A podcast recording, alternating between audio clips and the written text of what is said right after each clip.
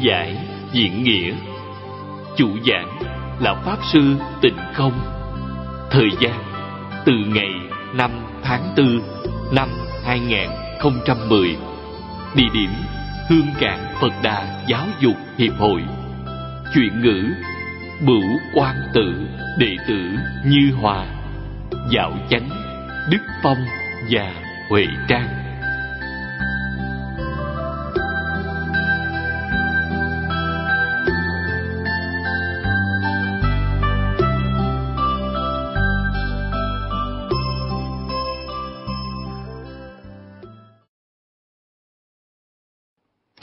18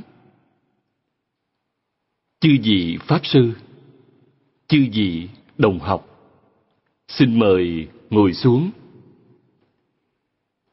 Xin xem Kinh Đại Thừa Vô Lượng Thọ Kinh Giải, Trang 17 Hàng thứ sáu. Xem từ hai chữ cuối cùng. Vô tướng giả Ly nhất thiết hư vọng chi tướng Vô tướng tức ly tướng Nghĩa là, Vô tướng là lìa hết thảy các tướng hư vọng. Vô tướng chính là lìa tướng. Mấy câu này nói thật ra, cụ hoàng đã giảng rất rõ ràng chúng ta phải chú tâm đọc. Kinh dạy, thật tướng, vô tướng. Vô tướng là gì? Vô tướng là lìa hết thảy các tướng, hư vọng. Do vậy, vô tướng và ly tướng có cùng một ý nghĩa. Ly tướng là vô tướng. Hết thảy các tướng hư vọng là gì? Kinh phật đã vô số lần dạy chúng ta. Phạm những gì có tướng đều là hư vọng. Vì sao? Do hết thảy các hiện tượng đều là pháp sanh bởi nhân duyên. Trung luận nói rất hay. Nhân duyên sở sanh pháp, ngã thuyết tức thị không. Nghĩa là pháp sanh bởi nhân duyên, ta nói nó là không. Ngã ở đây là đức phật nói, trích dẫn lời phật dạy. Ly là lìa như thế nào? Lìa chấp trước, chẳng chấp trước sẽ lìa. Chấp trước là chẳng lìa. Cho nên chấp trước chúng, tức là hết thảy các tướng. Đừng nên phân biệt chúng đối với tất cả hết thảy các hiện tượng cho nên khởi tâm đồng niệm. Quý vị sẽ lìa toàn bộ. Vì thế, không khởi tâm, không đồng niệm, chẳng phân biệt, chẳng chấp trước. Người ấy thành phật. Vì sao? Đã lìa sạch sành sanh. Tướng có tồn tại hay không? Tướng tồn tại. Tướng là huyễn tướng tướng là pháp sanh diệt thật tướng là chẳng sanh, chẳng diệt. Thật tướng là nói theo thể, còn tướng hư huyễn là nói theo hiện tướng. Tức là, tướng được biến hiện. Lớn thì như hư không pháp giới, trọn khắp pháp giới, hư không giới đều là một hiện tướng. Chúng ta đã học vọng tận hoàng nguyên quán quý vị cũng rất dễ hiểu những điều này. Chân là gì? Chân là thể, nhất thể. Thể là một, tự tánh thanh tịnh, viên minh thể. Đó là chân. Vì sao là chân? Huệ năng đại sư, lúc khai ngộ đã nói rất hay. Thể ấy vốn tự thanh tịnh chưa hề bị ô nhiễm. Nay có bị ô nhiễm hay không? Chẳng bị ô nhiễm. Vĩnh viễn chẳng ô nhiễm chẳng sanh chẳng diệt. Vốn tự trọn đủ. Câu này rất trọng yếu. Trong tịnh tông, gọi tự tánh thanh tịnh viên minh thể là thường tịch quan tịnh độ.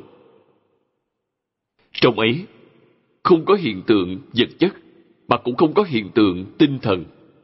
Nhưng chẳng thể nói nó là không. Vì sao? vốn tự đầy đủ, thứ gì đó cũng chẳng thiếu, nhưng nó chẳng hiện tiền. Câu nói thứ tư của Huệ Năng Đại Sư là vốn chẳng lay động. Nói cách khác, nó là định. Sáng hôm qua, đài truyền hình đến phỏng vấn tôi. Họ có nói một câu. Con người hiện thời thường nói, nhân định thắng thiên. Phải khai thác, phát triển thiên nhiên. Nhân định thắng thiên, nó không sai. Nhưng hiểu sai ý nghĩa rồi. Nhân định thắng thiên, đơn giản như thế nào? Chính là câu thứ tư của Huệ Năng Đại Sư. Nào ngờ tự tánh, vốn chẳng lay động. Đó là tự tánh vốn định. Nếu quý vị chứng đắc điều ấy, sẽ thắng thiên. Thật đấy, chẳng giả chút nào. Chứ chẳng phải là nói con người chúng ta thông minh, trí huệ, thì khoa học, kỹ thuật nhất định sẽ có thể chiến thắng thiên nhiên. Đừng nói thiên nhiên, ngay cả địa cầu còn chưa chiến thắng được. Địa cầu vừa chấn động, đã chịu không nổi, làm sao quý vị có thể thắng nó? Một đại đô thị có mấy ngàn vạn người sống trong ấy. Một trận động đất lớn là xong. Mọi người đều biết chuyện này. Chưa thắng được trời, nhưng tự tánh, vốn định. Nếu quý vị chứng đắc, thì sẽ có thể thắng. Câu cuối cùng Nào ngờ tự tánh có thể sanh ra dạng pháp. Câu có thể sinh ra dạng pháp và câu vốn tự trọn đủ. Trong phần trước là hai mặt thuận và nghịch. vốn tự trọn đủ là ẩn. Phật Pháp gọi đó là ẩn, có thể sinh ra dạng Pháp là hiển, tức hiện hành. Tự tánh, thanh tịnh, viên minh thể, giống như cái tivi nay đang ở trước mặt chúng ta. Thể là gì? Thể là màn hình tivi. Cái gì cũng đều không có. Nó cái gì cũng đều không có. Nhưng quý vị chẳng thể nói nó là không. Vì sao? Nhấn nút một cái, hình ảnh sẽ xuất hiện. Hình ảnh xuất hiện chẳng thể nói là nó có. Quý vị biết, chân và vọng, màn hình là chân, hình ảnh là vọng. Chân và vọng là nhất thể. Vọng há có thể rời khỏi chân sao? Chẳng có cách gì rời khỏi. Rời khỏi màn hình, các hình ảnh sẽ chẳng thể hiện ra được. Có chân nào chẳng ở trong vọng. Trong màn hình này, mỗi tấc vuông đều có hình ảnh. Nhưng chân là chân, vọng là vọng. Chân chẳng phải là vọng, vọng chẳng phải là chân. Đúng hay không? Nói cách khác, chân là vọng, vọng là chân. Chân và vọng là một, chẳng hai. Đúng hay không? Cũng đúng. Quý vị hiểu rõ điều này. Do vậy, Đức Phật đã nói, thật tướng, ly tướng. Thật tướng ly tướng tức là thật tướng vô tướng. Thật tướng vô bất tướng. Chúng là cùng một chuyện. Do vậy, xem tivi mà biết xem thì sẽ là cảnh giới hoa nghiêm. Khi biết xem, có thể ngộ nhập tự tánh thanh tịnh, viên minh thể. Đó là thành Phật. Nhưng vấn đề là, quý vị có hiểu hay không? Vì sao chúng ta không hiểu? Do lúc quý vị đang xem, bèn khởi tâm động niệm. Có phân biệt, có chấp trước. Cho nên quý vị chấp tướng. Do quý vị chấp tướng nên chẳng phải là ly tướng mà là chấp tướng. Chấp tướng là lục đạo phàm phu. Trong Phật Pháp nói, ly tướng là A-la-hán, chẳng phải là phạm phu. Người đạt được ly tướng sẽ chẳng còn chấp trước hết thảy các hiện tượng. Tâm bình đẳng sẽ vượt thoát lục đạo luân hồi, chứng quả A-la-hán, chẳng phân biệt, quý vị là Bồ Tát. Không khởi tâm, không động niệm, quý vị sẽ thành Phật. Ở đây, điều trọng yếu nhất là dạy chúng ta. Sau khi liệu giải chân tướng sự thật, đừng chấp trước nữa, phải thực hiện từ chỗ này. Lục đạo xuất hiện như thế nào? Có thể sanh dạng Pháp. Lục đạo từ đâu mà có? Lục đạo từ chấp trước mà có. Tứ thánh Pháp giới do đâu mà có? Phía trên của mười Pháp giới là tứ thánh Pháp giới, tức thanh văn, duyên giác, Bồ Tát, Phật. Do đâu mà có? Từ phân biệt mà có. Thực sự, chẳng khởi tâm, chẳng động niệm, thì mười Pháp giới cũng không có. Mười Pháp giới bèn ẩn, chẳng hiển lộ nữa. Nhưng tập khí vô minh, từ vô thỉ chưa đoạn, chẳng có cách nào buông tập khí xuống. Do còn chưa buông xuống, cho nên còn có một cõi thật báo trang nghiêm. Cõi thật báo trang nghiêm cho đâu mà có. 41 phẩm tập khí vô minh. Tập khí trong ấy có dày hay mỏng khác nhau. Vì thế, Đức Phật chia thành 41 đẳng cấp. Tuy có 41 đẳng cấp, nhưng chẳng trở ngại quý vị mảy may. Vì sao? Quý vị đã không khởi tâm, không động niệm, chẳng cần phải quan tâm tới cái vô minh ấy. Lâu ngày, nó sẽ tự nhiên chẳng còn nữa. Phải mất thời gian bao lâu? Kinh nói là ba A Tăng kỳ kiếp. Tập khí phiền não sẽ tự nhiên chẳng còn nữa. Sau khi không còn, đó là cõi thật báo trang nghiêm, viên mãn hiện tiền, trở về tự tánh, chứng đắc Phật quả rốt ráo. Chuyện là như vậy đó. Nói chung, phải hiểu rõ, minh bạch.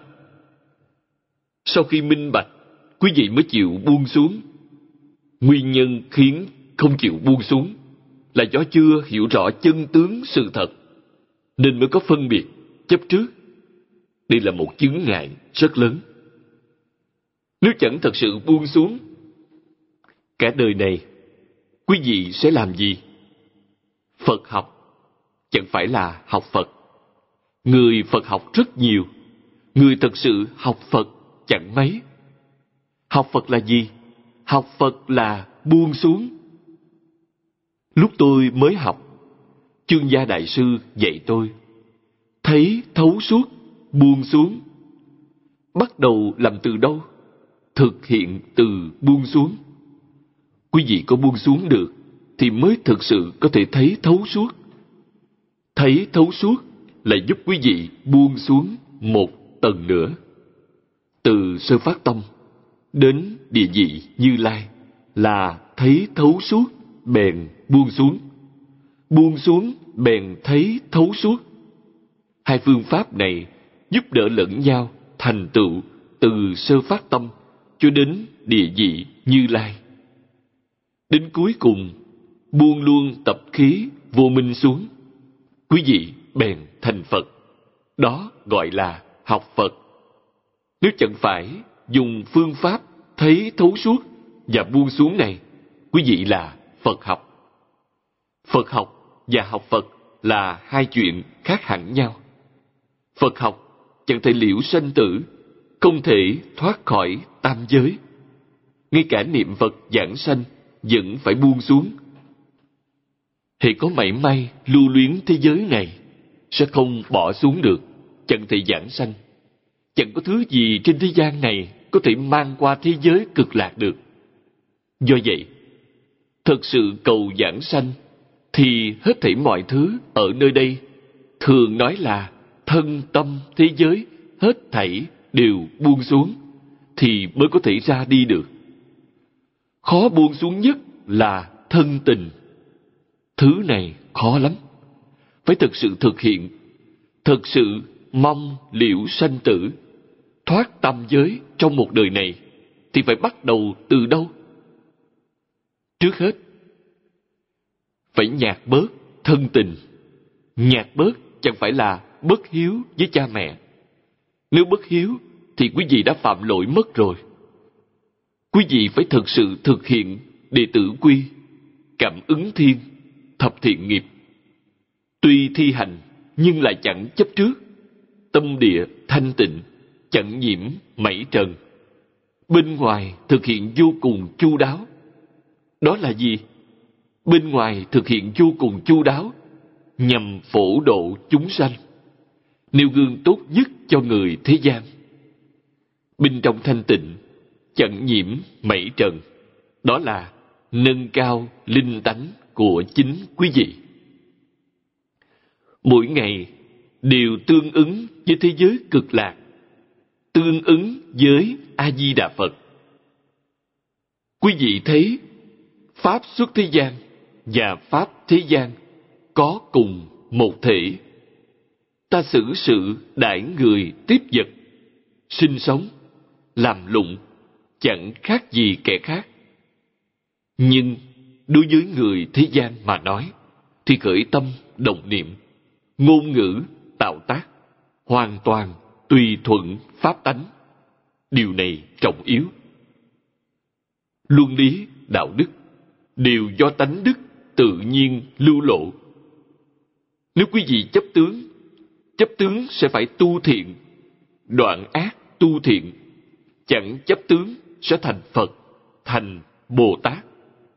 Tuy chẳng chấp tướng, nhưng trọn chẳng lìa tướng. Mọi người mỗi ngày đều xem tivi hãy nghĩ tới tỷ dụ của tôi. Đối với màn quỳnh quang và sắc tướng hiện trong ấy quý vị thường nghĩ đến điều ấy. Chúng có lìa hay không? Chẳng lìa, chẳng tức. Màn hình là thật, vĩnh viễn chẳng đổi. Nhưng tướng cảnh giới trong ấy, tức là tướng được hiện ra, sẽ biến đổi trong từng sát na, chẳng ngưng dứt. Tốc độ biến đổi nhanh như thế nào? Mọi người đều có kiến thức thông thường này chúng ta hình dung nó biến đổi trong từng sát na. Chẳng phải là từng giây một. Nó biến hóa trong từng một phần trăm giây, một phần ngàn giây, một phần vạn giây. Nhưng vũ trụ là tướng được hiện giống như hình ảnh hiện ra trên màn hình. Tốc độ nhanh như thế nào? Di lặc bồ tát cho chúng ta biết trong một giây biến hóa bao nhiêu lần? Một ngàn hai trăm tám mươi triệu lần. Nguyên văn trong kinh điển là, trong một cái khẩy ngón tay, có ba mươi hai ức trăm ngàn niệm. Trong một cái khẩy ngón tay có bao nhiêu? Ba mươi hai ức trăm ngàn niệm. Trăm ngàn là mười dạng.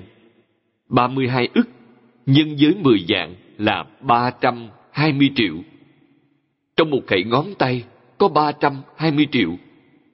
Chúng ta khẩy ngón tay thì trong một giây có thể khẩy bốn lần.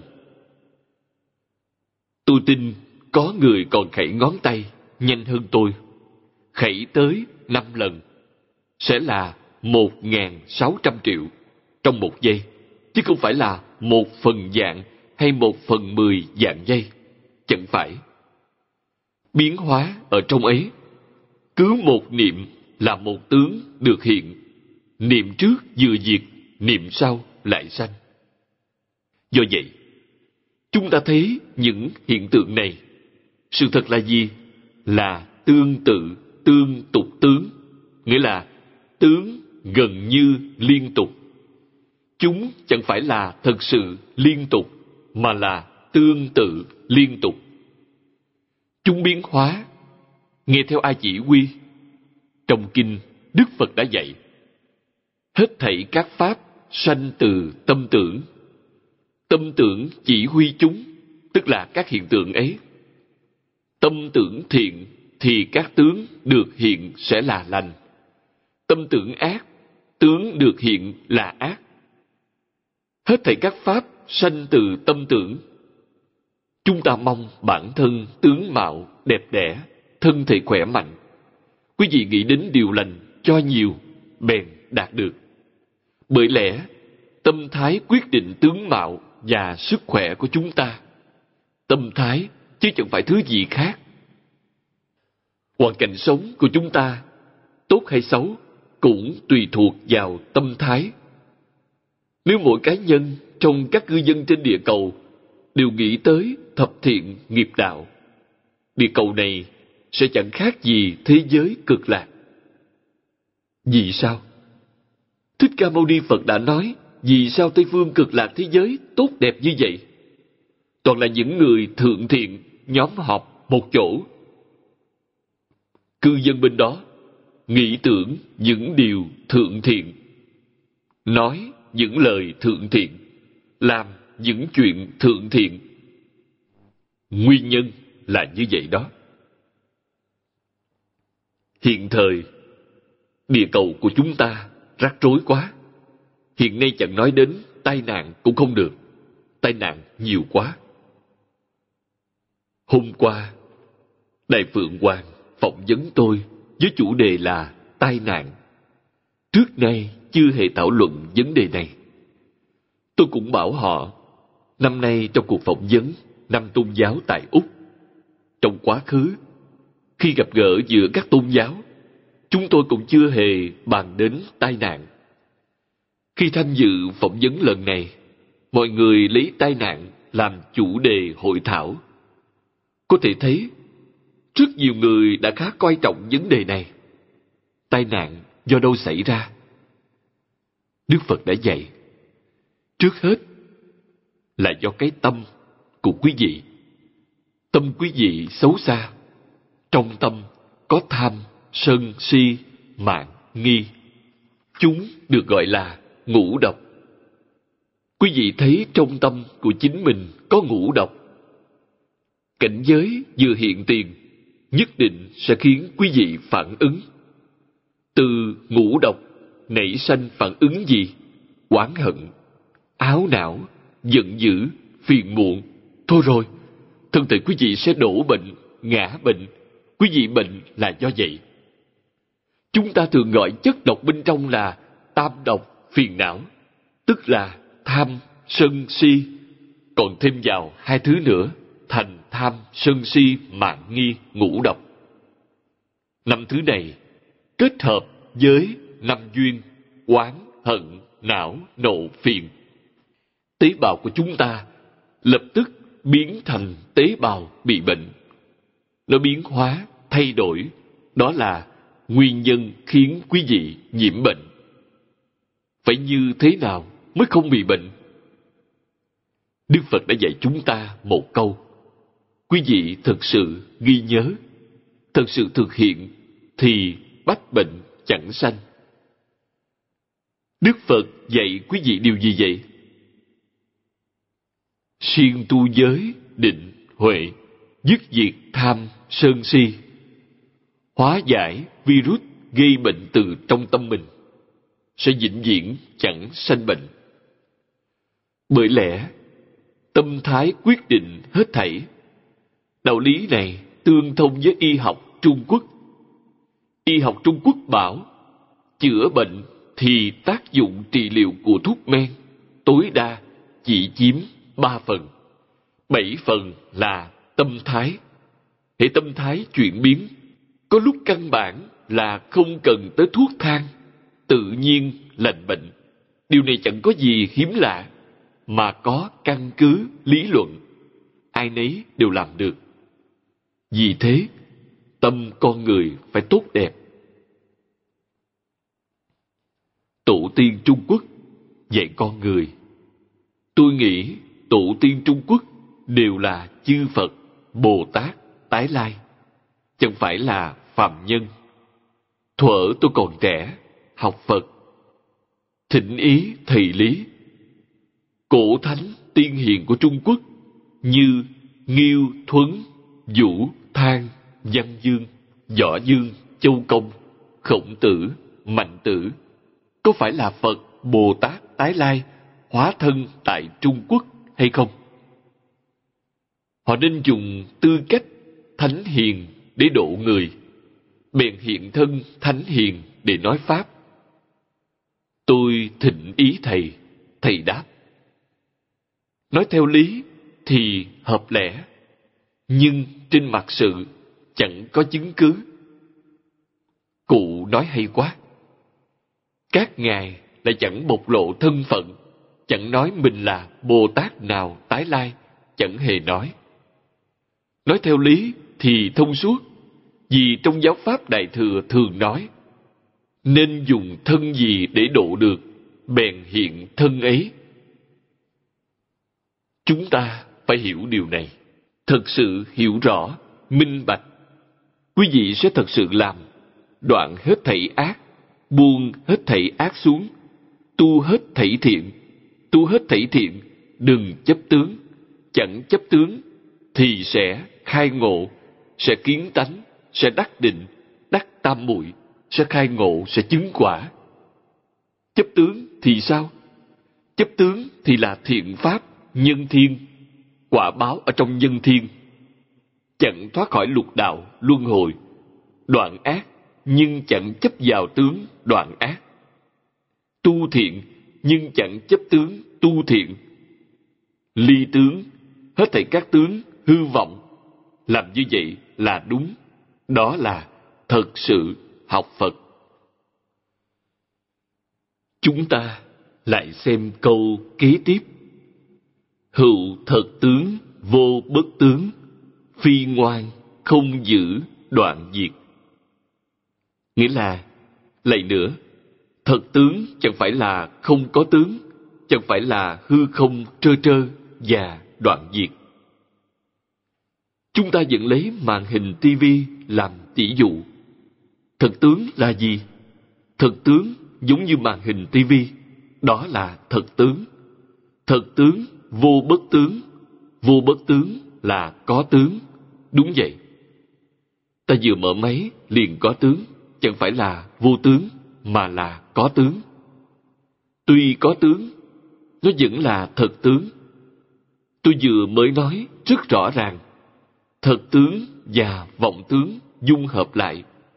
Tuy là hai chuyện, nhưng chẳng thể phân biệt. Quý vị chẳng thể phân biệt cái nào là vọng tướng, cái nào là thật tướng. Không thể phân biệt. Vọng tướng là thật tướng, thật tướng là vọng tướng. Nhưng thật tướng và vọng tướng đúng là khác nhau. Chúng ở cùng một chỗ, vĩnh viễn chẳng tách rời. Cũng có thể nói là tất cả hiện tượng vật chất và hiện tượng tinh thần trong khắp pháp giới, hư không giới đều do thật tướng biến hiện, toàn là tự tánh. Chân như tự tánh ở đâu? Không có một pháp nào chẳng phải là chân như tự tánh. Ta lý cái này, nó có phải là chân như tự tánh hay không? Phải. Lẽ nào chẳng phải? Thứ nào cũng đều phải. Bản thể của chúng là chân như tự tánh.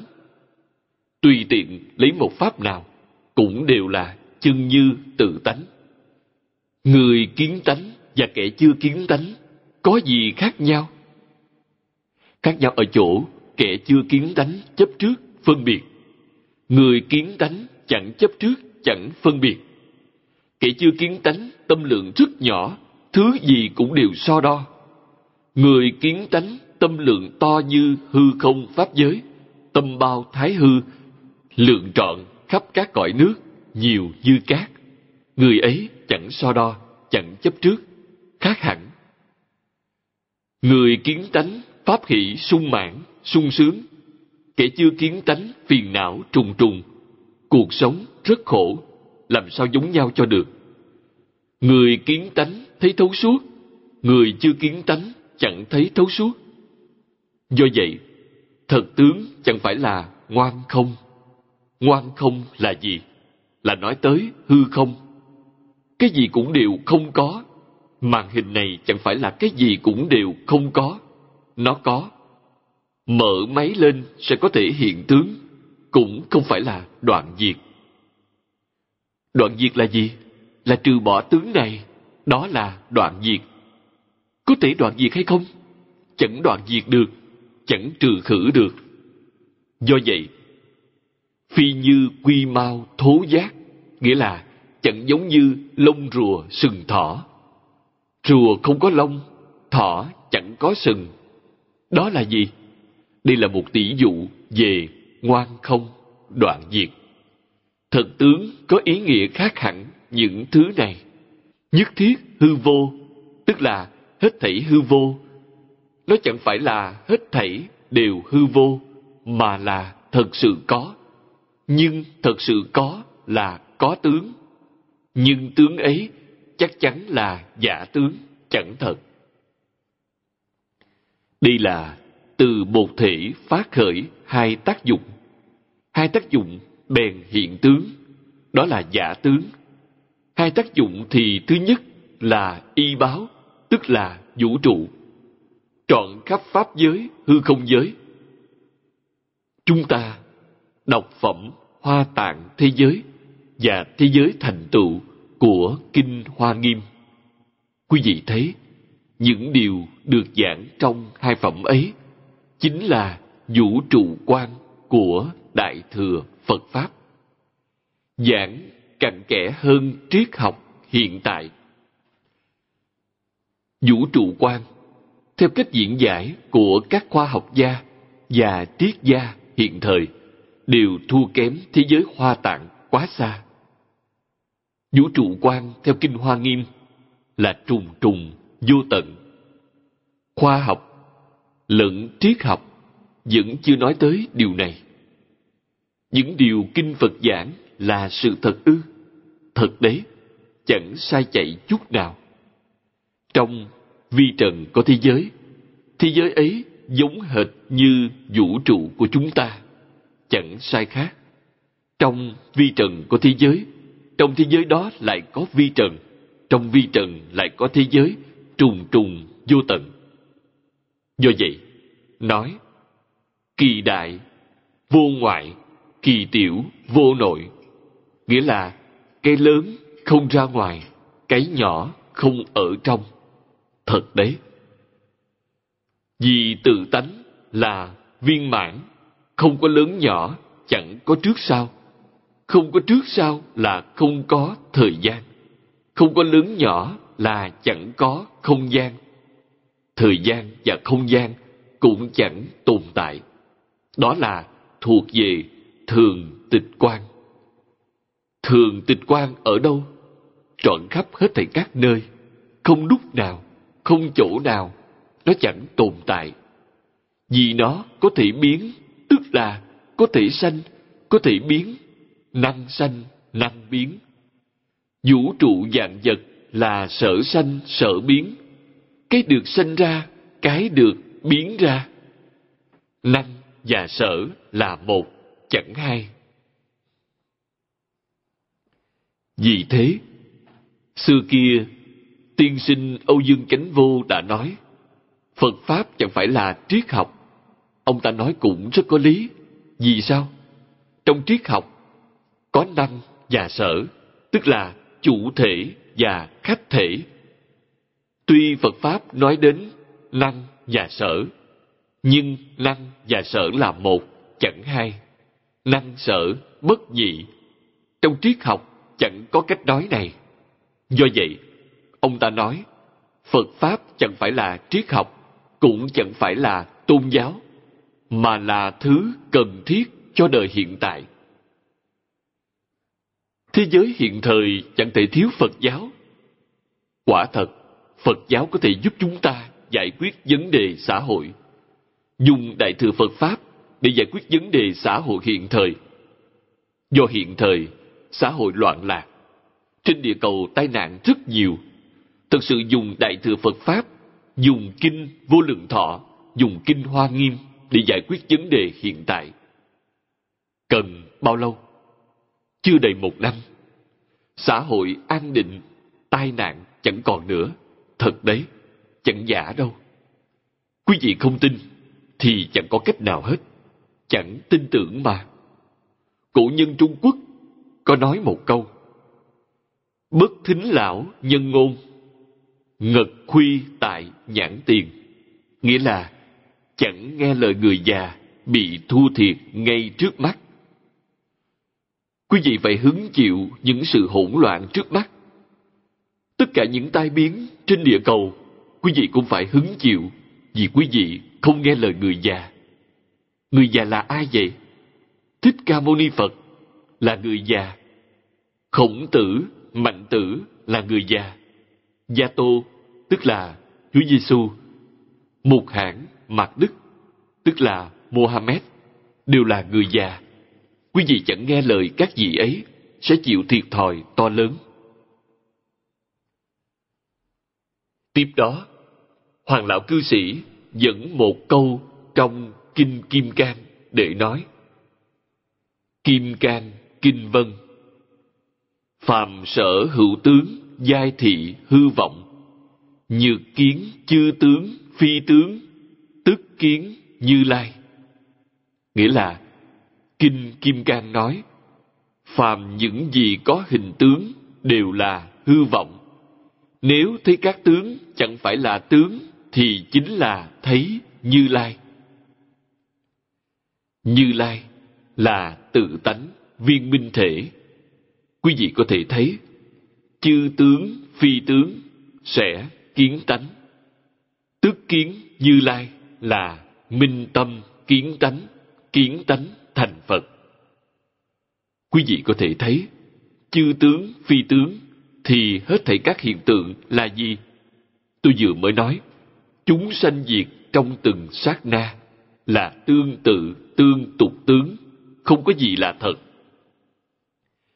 Kể cả thân thể của chúng ta.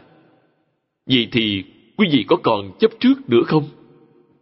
Quý vị có còn dấy lên ý niệm muốn khống chế, muốn chiếm hữu hay không? Vì sao sẽ không khởi lên những ý niệm này? Vì chúng là không. Đương thể tức không, liệu bất khả đắc. Bản thể là không, trọn chẳng thể được. Thuở còn trẻ, tôi có xem bộ kinh Đại Bát Nhã sáu trăm quyển một lần. Tôi tổng kết được mười hai chữ những điều do Thích Ca Mâu Ni Phật đã giảng trong hai mươi hai năm là gì? Ngày dạy chúng ta nhất thiết pháp vô sở hữu tất cánh không bất khả đắc. Nghĩa là hết thảy các pháp vô sở hữu, rốt ráo không, chẳng thể được. Quý vị thật sự hiểu, mười hai chữ ấy sẽ không chỉ chẳng khởi lên ý niệm không chế, chiếm hữu hết thảy cảnh giới bên ngoài, mà đối với thân tâm của chính mình cũng chẳng có ý niệm ấy. Thân, tâm, thế giới đều là huyện tướng, đều là phi tướng, dạng pháp đều là không. Thưa quý vị, nói đến cuối cùng, thật sự minh tâm kiến tánh thì nhân quả cũng là không. Nhưng trong Phật Pháp nói, dạng Pháp giai không, nhân quả bất không. Nghĩa là dạng Pháp đều là không, nhân quả chẳng không. Là nói với ai? Nói với kẻ chưa kiến tánh. Chỉ cần quý vị chưa kiến tánh, sẽ có nhân, có quả. Kiến tánh rồi, bèn không có. Kiến tánh là gì? Kiến tánh là quý vị đã thấy Như Lai. Thấy Như Lai là gì? Quý vị thành Như Lai. Cũng là như trong Hoa Nghiêm thường giảng. Những gì có nhân quả, mười pháp giới chẳng lìa nhân quả Phật trong mười pháp giới vẫn chẳng lìa nhân quả. Vì sao? Ngài chưa thể chuyển thức thành trí. Khi nào Ngài tiến cao hơn, chuyển tám thức thành bốn trí, sẽ chẳng còn nhân quả. Thật ra, chúng ta nói tới nhân quả báo ứng thì chỉ thuộc trong mười pháp giới. Phật pháp giới trong mười pháp giới hệ tiếng cao hơn sẽ chẳng còn nhân quả nữa tiếng cao hơn chính là cõi thật báo trang nghiêm của chư Phật Như Lai. Nếu chúng ta hỏi, trong cõi thực báo trang nghiêm còn có nhân quả hay không? Có. Vì sao mà có? Do tập khí du minh từ du thị chưa đoạn, cho nên người trong cõi ấy, tức là thật báo trang nghiêm, có nhân quả. Họ còn có 41 phẩm vô minh. Vô minh ấy chính là tập khí vô minh. Nói rành rẽ sẽ là 41 phẩm tập khí vô minh. Vô minh đã đoạn rồi. Vì nếu chưa đoạn vô minh sẽ không thoát khỏi 10 pháp giới. Do vô minh đã đoạn, 10 pháp giới chẳng còn nữa. Nhưng tập khí vô minh vẫn còn. Do vậy, còn có cõi thật báo trang nghiêm. Sau khi đoạn được tập khí, cõi thật báo chẳng còn, hoàn toàn trở về tự tánh. Trở về tự tánh thì nhân quả chẳng còn nữa, thật sự chẳng có. Do vậy, chúng ta hiểu dạng vật. Đối với cái có thể sinh ra dạng vật, thì cái nhân có thể sanh dạng vật chính là một niệm bất giác. Đó là nhân. Ý niệm ấy dấy lên, dao động vô cùng, di tế. Chúng ta chẳng có cách gì nhận biết được.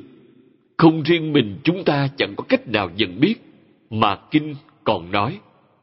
Thức địa Bồ Tát cũng chẳng cảm nhận được. Từ bát địa trở lên mới có thể cảm nhận.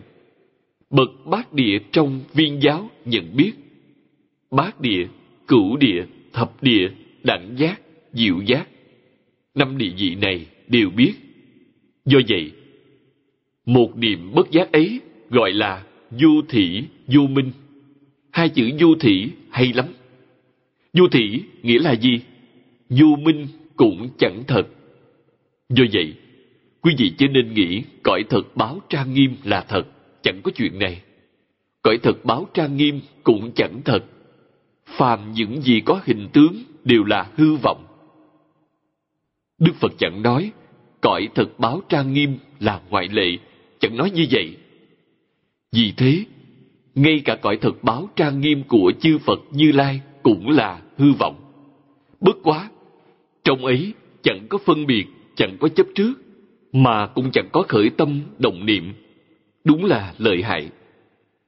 Các ngài có năng lực cảm ứng đạo giao, cùng hết thảy chúng sanh trong mười pháp giới. Đừng tưởng chúng ta khởi tâm, động niệm chẳng ai biết. Nếu nghĩ như vậy, quý vị đã lầm lẫn quá đổi.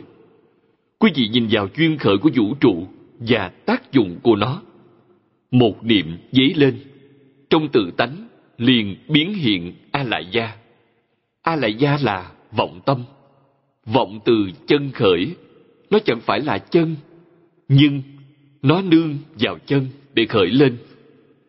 Giống như những hình ảnh trong cái màn hình. Màn hình không có hình ảnh, nhưng hình ảnh nương vào màn hình để hiển hiện. Không có màn hình, chúng chẳng hiện ra được. Nó là tướng được biến hiện do nương vào tự tánh. Đó là y báo. Chánh báo là chính mình. Chính mình và cảnh giới khởi lên cùng lúc. Đó gọi là ba tế tướng của A Lại Gia. Ba tế tướng hoàn thành trong một niệm. Nếu như các nhà khoa học hiện thời nghiệp tướng là năng lượng, năng lượng có thể biến thành tinh thần, mà cũng có thể biến thành vật chất. Biến thành tinh thần là thức thứ bảy, biến thành vật chất là tướng phần. Chúng ta nói kiến phần và tướng phần cho dễ hiểu thì kiến phần là tinh thần tướng phần là vật chất. Nó cũng là cảnh giới tướng tinh thần là chuyển tướng và kiến tướng. Nó thật sự chuyển biến. Cái vốn có trong tự tánh là kiến văn giác tri tức là thấy nghe hay biết những điều này vốn sẵn có. Nào ngờ tự tánh, vốn tự trọn đủ. Nó có kiến văn giác tri. Trong A Lại Gia, kiến văn giác tri biến thành thọ tưởng hành thức do đâu mà có thọ tưởng hành thức từ kiến văn giác tri biến hiện ra. Nếu quý vị đã chuyển thức thành trí, thọ tưởng hành, thức chẳng còn nữa, chúng lại hồi phục thành kiến văn giác thi. thường tịch quan có khởi tác dụng hay không? Khởi tác dụng? Vì sao? Nó có kiến văn giác thi. do vậy, thường tịch quan cảm ứng đạo giao cùng hết thảy chúng sanh. Chúng sanh cầu phật thường tịch quan sẽ thật sự khởi cảm ứng. Kinh dạy có bốn loại cảm ứng. Trong khi giảng kinh hoa nghiêm, chúng tôi đã giảng rất rõ ràng. Hiện cảm hiện ứng, tức là cảm lẫn ứng đều rõ rệt. Hiện cảm, minh ứng, tức là cảm rõ rệt, ứng ngấm ngầm. Minh cảm hiện ứng, tức là cảm ngấm ngầm, ứng rõ rệt và minh cảm, minh ứng. Tức là cảm lẫn ứng đều ngấm ngầm. Bốn loại, thật sự có cảm ứng, nhưng chúng ta vô tâm sơ ý, chẳng cảm nhận được. Niệm niệm đều có cảm ứng. Do vậy, phật chẳng hề rời khỏi chúng ta. Mười phương ba đời chư phật chẳng hề rời khỏi. Phật là gì? Phật là tự tánh. Nói đến sự cảm ứng đạo giao, tức là nói đến đức năng trong tự tánh. Hiền thủ quốc sư đã dựa theo kinh hoa nghiêm để soạn luận. Bài luận văn hoàng nguyên quán là một tác phẩm dựa theo giáo nghĩa của kinh hoa nghiêm để viết. Quý vị thấy khi nó, tức là tự tánh, khởi tác dụng, bất luận là tinh thần hay vật chất đều có tác dụng trọn khắp pháp giới. Tốc độ ấy vô cùng nhanh. Ý niệm vừa dấy lên đã trọn khắp pháp giới vô cùng nhanh. Nhanh hơn ánh sáng, nhanh hơn dòng điện. Ánh sáng và điện chẳng thể trọn khắp pháp giới, thua kém quá xa. Lẽ nào nó chẳng có cảm ứng? Điều thứ hai, trong sách hoàng nguyên quán là nói, xuất sanh vô tận. Xuất sanh là biến hóa biến hóa vô cùng. Điều thứ ba là hàm dung không và có. Nếu chúng ta hiểu được chân tướng sự thật này, mới biết ý niệm không chỉ là chủ tể của thân thể, tướng mạo và sức khỏe của chúng ta không chỉ chủ tể những thứ ấy, mà còn là chủ tể của địa cầu, núi, sông, đại địa. Chủ tể trọn khắp pháp giới, hư không giới. Chủ tể các tinh hệ trong hư không, khiến chúng vận hành theo đúng quỹ đạo và quy luật. Vũ trụ do ai sáng tạo? Do ý niệm sáng tạo. Ý niệm lợi hại lắm. Nếu ý niệm hơi bất chánh quý vị sẽ gặp nhiều tai ương, lắm bệnh hoạn, lắm nỗi ưu sầu, nhiều nỗi lo toan, cuộc sống rất nhọc nhằn.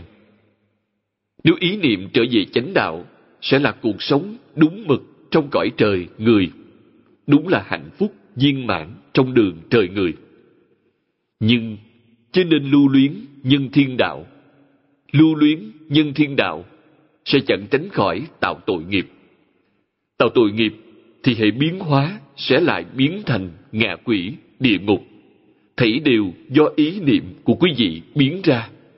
Chẳng có gì do bên ngoài đưa tới. Ngoài tâm chẳng có pháp, ngoài pháp chẳng có tâm. Cụ hoàng nói bốn câu ấy trong kinh kim cang. Ý vị tức tướng, ly tướng, ly tận, hư vọng chi tướng. Có nghĩa là, từ ngay nơi tướng mà lìa tướng, lìa hết sạch các tướng hư vọng. Câu này nên giảng như thế nào? Lìa hết sạch các tướng hư vọng. Cội rễ của tướng hư vọng là tam tế lục thô trong a lại gia trừ bỏ tam tế lục thô, quý vị sẽ buông xuống các tướng hư vọng thảy đều buông xuống, chẳng còn phân biệt, chẳng còn chấp trước, thậm chí chẳng còn khởi tâm, động niệm nữa. Tức kiến thật tướng, tức là liền thấy thật tướng, tức là quý vị sẽ thấy tự tánh, thanh tịnh, viên minh thể. Quý vị hãy nhớ, chúng ta mắt thấy, tai nghe, sáu căn tiếp xúc cảnh giới bên ngoài, chẳng khởi tâm, không động niệm, chẳng phân biệt, chẳng chấp trước. Quý vị sẽ thấy tự tánh, thanh tịnh, viên minh thể. Cố vân tức kiến như lai, nghĩa là nên nói liền thấy như lai. Chúc mừng quý vị, quý vị đã viên mãn thành tựu rốt ráo, thành tựu pháp thân như lai. Thử chỉ pháp thân như lai giả, pháp thân như lai ly nhất thiết tướng, cố vân thật tướng vô tướng. Đây là nói về pháp thân như lai. Pháp thân như lai lìa hết thảy tướng, nên nói thật tướng vô tướng. Vô tướng là thể tánh, giống như tỷ dụ màn hình mà chúng tôi đã nêu. Màn hình là thật tướng, quả thật chẳng có hết thảy các tướng. Hết thảy các huyễn tướng hiển hiện trong ấy, nhưng nó chẳng tiêm nhiễm mảy may, chẳng bị trở ngại mảy may. Nói cách khác, về căn bản là những huyễn tướng ấy chẳng liên quan gì với nó. Phải hiểu ý nghĩa này. Chúng ta đã thành Phật, ta đã thành Phật, nhưng còn có rất nhiều người còn chưa thành Phật. Mặt gương của ta tức là đại viên kính trí, thanh sạch. Nhưng kẻ chưa thành Phật ấy hiển hiện tướng trong tâm ta. Có nhiễm bẩn cái màn hình ấy hay không? Chẳng nhiễm. Tuy ta thành Phật, nhưng những kẻ chưa thành Phật ấy chẳng hề nhiễm bẩn chúng ta mảy may nào. Cùng sống một chỗ như nhau, mà Phật Bồ Tát sung sướng.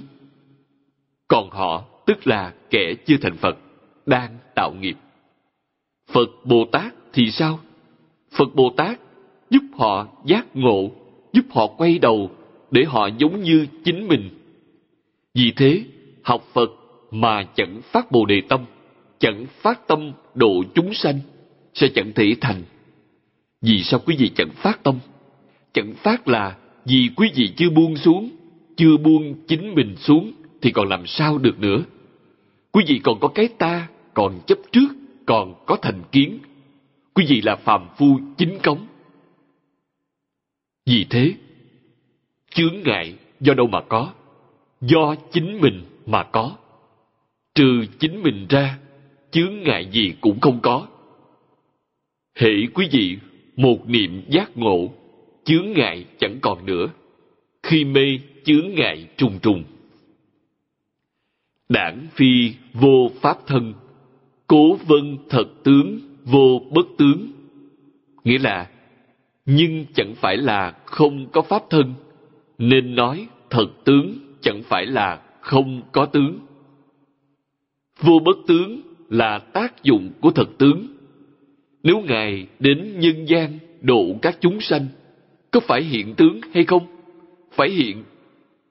Phải hiện thì là vô bất tướng, chẳng phải là không có tướng.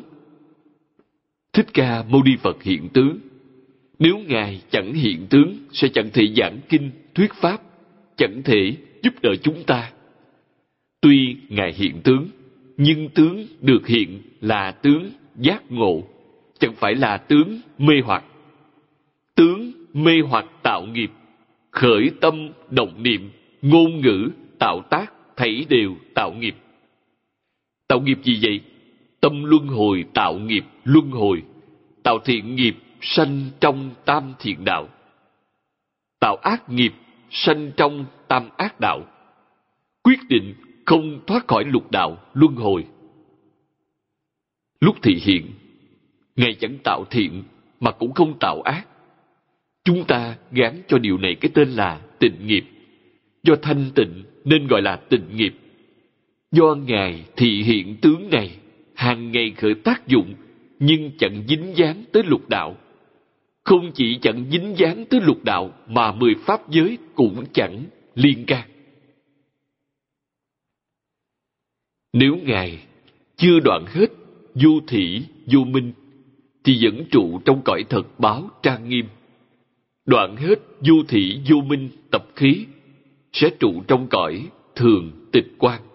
Không sao cả. Dạng pháp là nhất thể. Phải biết điều này. Vì sao có thể cảm ứng đạo giao cùng hết thảy chúng sanh? Phật độ kẻ hữu duyên, nói theo nghĩa rộng, hết thảy chúng sanh và Phật là nhất thể. Có chúng sanh nào chẳng có duyên với Phật? Thảy đều có duyên, nhất thể mà. Làm sao có thể chẳng có duyên cho được? Hết thảy y báo và chánh báo trang nghiêm trong mười pháp giới đều do tự tánh biến hiện. Lẽ nào chúng chẳng có duyên với tự tánh? Đâu có đạo lý ấy. Phật độ kẻ hữu duyên. Đó là gì? Duyên chín mùi. Chính là nói về điều này. Duyên chưa chín. Phật tới độ kẻ ấy. Hắn sẽ chẳng nghe, chẳng bằng lòng tiếp nhận. Đó gọi là vô duyên, chứ chẳng phải là thật sự vô duyên. Do vậy, khi chúng ta nghe câu này, phải biết nghe, đừng nhục chí. Nghe xong, kẻ ấy có thể tin, hiểu, thật sự hành. Đó là duyên đã chín mùi. Người như vậy chắc chắn đắc độ trong một đời này. Phật Bồ Tát giúp đỡ, dạy bảo, hướng dẫn kẻ ấy kẻ ấy nhất định xuất ly tam giới, thoát ly lục đạo luân hồi. Đó là gì? Chúng sanh căn cơ chín mùi. Gặp pháp môn tịnh độ, kẻ ấy đời này thật sự niệm Phật giảng sanh Tây Phương cực lạc thế giới, cũng là viên mãn đắc độ. Loại kém hơn là những kẻ nghe xong cũng rất hiểu, nhưng ngũ dục lục trần trong thế gian này không bỏ xuống được vẫn còn tham luyến. Kẻ ấy đoạn ác tu thiện đời sau hưởng phước báo nhân thiên. Kẻ ấy cũng tin tưởng phật pháp nhưng duyên chưa chín mùi. Đối với những kẻ này phật bồ tát giúp họ tiến lên. Vì thế gặp phật bồ tát họ cũng được lợi lạc chắc chắn không bị tổn thất gì đối với kẻ phiền não tập khí nặng nề chướng duyên sâu đậm. Phật Bồ Tát gieo chủng tử trong a la gia thức của kẻ ấy, khiến cho kẻ ấy thấy sắc, nghe tiếng, tức là thấy hình tượng Phật, nghe âm thanh thuyết pháp của Đức Phật. Một phen thoảng qua tai, vĩnh viễn trở thành hạt giống đạo, tạo thành chủng tử trong a la gia. Cơ hội này cũng chẳng nhiều trên cả thế giới, bao nhiêu người suốt đời chẳng có duyên này. Chẳng thấy tượng Phật, chẳng nghe âm thanh của Phật, rất nhiều. Phật chẳng lìa bỏ chúng sanh, nhưng chúng sanh chẳng muốn, mê man trong ngũ dục lục trần, mê quá sâu, không quay đầu được. Tuy gặp gỡ những nhân duyên này, họ vẫn tránh né.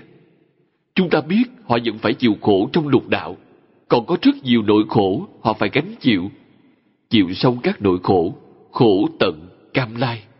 Chịu hết khổ rồi, họ mới quay đầu, mới có ý niệm mong được siêu độ. Câu kế tiếp nói rất hay. Sanh diệt chi pháp, toàn thuộc hư vọng, đảng sanh diệt chi trung, hữu cá bất sanh bất diệt đức nghĩa là pháp sanh diệt hoàn toàn thuộc về hư vọng nhưng trong sanh diệt có cái chẳng sanh chẳng diệt. Phải biết trong sanh diệt có cái chẳng sanh diệt. Cái chẳng sanh diệt là gì vậy? Là tự tánh tự tánh là như thế nào nó có hình dạng không có kiến văn giác tri tức là thấy nghe hay biết trong hồi Lăng Nghiêm, Thích Ca Mâu Ni Phật đã bảo vua Ba Tư Nặc, nhục thân này của bệ hạ là sanh diệt, nhưng trong nhục thân ấy có cái chẳng sanh diệt. Cái chẳng sanh, chẳng diệt chính là cái ngã thật sự. Vua hỏi, nó ở đâu? Đức Phật dạy, tánh thấy. Chư vị phải biết, nhãn thức có sanh diệt, tánh thấy chẳng sanh diệt. Đức Phật hỏi nhà vua, bệ hạ thấy nước sông Hằng lần đầu vào lúc mấy tuổi? Vua suy nghĩ, lúc ba tuổi, mẹ dẫn vua đến bên sông Hằng. Biết con sông ấy tên là Hằng Hà. Vua thấy nước sông Hằng. Sau đó, Đức Phật lại hỏi vua, lúc bệ hạ mười tuổi, có cảm thấy thân thể già suy hơn lúc ba tuổi hay không? Đúng vậy. Lúc hai mươi tuổi thì sao? Hai mươi tuổi là già suy hơn mười tuổi. Bị già suy thì là sanh diệt. Năm nay, bệ hạ bao nhiêu tuổi? Sáu mươi hai tuổi. Chu Ba Tư Nặc và Thích Ca Mâu Ni Phật cùng tuổi, sáu mươi hai tuổi. Đức Phật nói, khi nhà vua sáu mươi hai tuổi nhìn sông Hằng, thì cái thấy ấy có biến đổi hay không? Vua thưa, thấy chẳng thay đổi. Đức Phật dạy, chẳng biến thì là thật. Thân thể biến đổi, mỗi năm phải già đi. Đó là giả, là sanh diệt. Do vậy, trong cái thân sanh diệt, có tánh chẳng sanh diệt. Tánh thấy chẳng sanh, chẳng diệt. Tánh nghe chẳng sanh, chẳng diệt. Tuổi già, mắt hoa, đó là gì? Đó là công cụ có vấn đề, chẳng phải là tánh thấy có vấn đề. Quý vị mang kiến vào sẽ lại nhìn bình thường. Do vậy, nhãn thức là sanh diệt. Điều này chứng tỏ tánh thấy chẳng sanh diệt, tánh nghe chẳng sanh diệt. Nhãn thức là gì? Sau khi quý vị thấy, bèn phân biệt chấp trước. Đó là do thức thứ sáu, tức ý thức, và thức thứ bảy thao túng ở phía sau. Ý thức, tức thức thứ sáu, phân biệt, thứ thứ bảy chấp trước. Chúng thao túng quý vị. Nhưng, nói tới kiến văn giác tri, thì chúng chẳng hề liên quan gì đến thức thứ sáu và thứ bảy. Do vậy, trong sanh diệt, có cái chẳng sanh diệt, chẳng sanh chẳng diệt gọi là pháp thân hay pháp tánh. Do vậy, phải quý trọng nhờ cái thân giả này để tu những thứ chân thật. Đó gọi là tá giả tu chân. Giả là thân, tức căn thân có lục căn. Chân là gì? Chân là chân tánh. Giao quan Đại Sư giảng Kinh Lăng Nghiêm. Ngài có bạn chú giải mang tên Chánh Mạch, viết rất hay. Do trước thời Ngài, Giao quan Đại Sư là người đời Minh, cùng thời đại với Liên Trì Đại Sư. Trước thời Ngài, hệ giải thích Kinh Lăng Nghiêm, quá nữa đều dùng thuyết tam chỉ tam quán của Tông Thiên Thai nhằm giải thích Samatha, Tamma và Thiền Na trong Kinh Lăng Nghiêm. Giao quan Đại Sư đưa ra cách nhìn mới mẻ. Ngài nói trong Kinh Lăng Nghiêm, bỏ thức dùng căn, khác hẳn tông thiên thai. Vì sao? Thiên thai chẳng lìa tâm ý thức, còn Kinh Lăng Nghiêm là bỏ thức dùng căn. Cho nên, cách giải và tư tưởng chẳng giống với tông thiên thai. Vì thế, nghe soạn một bản chú giải khác gọi là chánh mạch. Quý vị đọc lời tựa của bộ chú giải ấy, thì có một đoạn nhân duyên. Ngài đã hết tuổi thọ, A-di-đà Phật đến tiếp dẫn Ngài. Ngài xin phép A-di-đà Phật. Kinh Lăng Nghiêm chú giải chưa viên mãn, con phải soạn một bản chú giải mới. Ngài xin A-di-đà Phật hãy chờ. Chờ sư chú giải hoàn tất, sẽ lại đến thế giới cực lạc. A-di-đà Phật đồng ý, ra đi. Ngài chẳng nói lời giả dối. Trong lời tựa có một câu chuyện như thế. Do vậy, Lăng Nghiêm là bỏ thức dùng căn. Vậy chúng ta tu hành như thế nào? Quý vị nhìn thì cho nên dùng nhãn thức để nhìn. Hãy dùng tánh thấy để thấy. Nghe thì cho nên dùng nhị thức để nghe. Hãy dùng tánh nghe để nghe. Giống như Quán Thế Âm Bồ Tát, xoay cái nghe để nghe tự tánh. Tánh thành vô thượng đạo. Nói khá lắm, nhưng chẳng dễ dàng. Bỏ thức, dùng căn, chẳng dễ dàng. Bỏ thức, dùng căn, có nghĩa là gì? Buông khởi tâm động niệm, phân biệt, chấp trước xuống. Quý vị dùng toàn là kiến văn giác thi Kiến văn giác thi là căn tánh của sáu căn, chẳng phải là sáu thức. Những đạo lý này chúng ta đều hiểu rõ, thì gọi là giải ngộ. Chúng ta chưa làm được. Chưa làm được là chưa buông xuống. Buông xuống sẽ là thật sự làm được. Bèn gọi là chứng ngộ.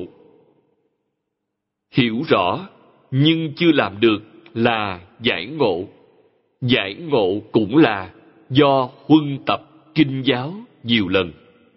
Trường thời huân tập sẽ dần dần hiểu rõ. Hiểu rõ gọi là thấy thấu suốt. Biết chân tướng sự thật là như vậy.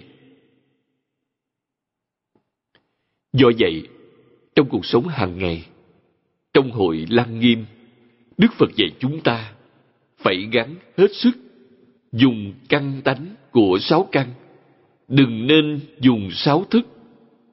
Tôi nhắc lại lần nữa, là gì? Thức là chấp trước, mạt đa là chấp trước, ý thức là phân biệt.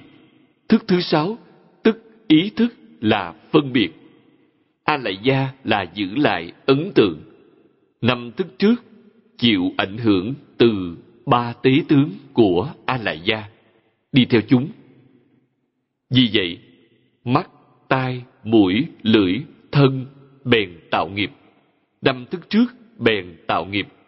Nếu dâng theo tự tánh, dâng theo kiến, văn, giác tri, năm thức trước sẽ gọi là thành sở tác trí thành tựu sự hóa độ hết thảy chúng sanh của Như Lai, biến thành công cụ để độ chúng sanh, du lượng công đức.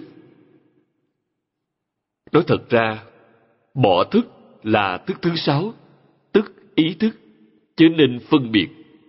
Bỏ thức thứ bảy, chẳng chấp trước. Bỏ A là gia thức, không lưu dấu vết. Đó là cảnh giới gì? Thanh tịnh, bình đẳng giác, trong kinh vô lượng thọ chẳng chấp trước tâm bèn thanh tịnh chẳng phân biệt tâm bèn bình đẳng chẳng mê hoặc sẽ khai ngộ do quan đại sư chú giải rất hay vì vậy, những bản chú giải kinh lăng nghiêm trước thời ngày giao quan đều gọi là cựu chú. Sau ngày giao quan rất nhiều người học theo ngài, gọi bạn chú giải ấy là tân chú. Cựu chú cũng rất khó có. Vì sao? Người bình thường học tập khá dễ. Tân chú thì chú giải hay lắm, nhưng kẻ mới học chẳng dễ gì đạt tới. Đây là nhắc nhở chúng ta trong sắc thân sanh diệt này thật sự tồn tại cái không sanh diệt cái tánh chẳng sanh chẳng diệt ấy trừ kiến văn giác tri ra chẳng có cách nào nêu bày được. Nói tới kiến văn giác tri thì cũng phải có đôi chút cơ sở nơi Pháp Đại Thừa. Không có cơ sở sẽ khó giảng rõ ràng, rất khó hiểu được. Chư sanh diệt Pháp, thị sai biệt tướng, đảng sai biệt chi trung, hữu cá vô sai biệt đích, bất sanh bất diệt, vô hữu sai biệt, tức thị bình đẳng tướng Nghĩa là các pháp sanh diệt là tướng sai biệt, nhưng trong sai biệt có cái chẳng sai biệt, chẳng sanh chẳng diệt, chẳng có sai biệt, tức là tướng bình đẳng. Câu này cũng chẳng dễ hiểu. Sai biệt là gì? Sai biệt là tướng. Chúng ta nói một cách thông thường sẽ là tướng tương tự liên tục, sanh diệt trong từng sát na. Đó là sai biệt, vô sai biệt. Vô sai biệt là tánh. Chúng ta dùng màn hình tivi để diễn tả sẽ dễ hiểu. Âm thanh và sắc tướng trong màn hình sanh diệt trong từng sát na. Có sai biệt, nhưng màn hình không có sai biệt. Màn hình là tướng bình đẳng, sai biệt và vô sai biệt chẳng hai. Cố vân thật tướng nải bình đẳng nhất tướng giả. Nghĩa là, vì thế nói thật tướng là một tướng bình đẳng. Một điểm ấy có hình, có thức, đều chẳng thể được. Đó gọi là bình đẳng nhất tướng. Hiện tượng tinh thần và hiện tượng vật chất đều do một niệm khởi. Quý vị phải biết, một niệm ấy chính là nhất niệm như Di Lặc Bồ Tát đã giảng. Trong một giây có bao nhiêu nhất niệm? Nếu chúng ta nói khẩy ngón tay năm lần, trong một giây, khẩy nhanh sẽ được năm lần. Trong một giây sẽ có một ngàn sáu trăm triệu niệm. Lẽ nào chúng chẳng bình đẳng? Đương nhiên là bình đẳng. Đó là huyện tướng chẳng thật.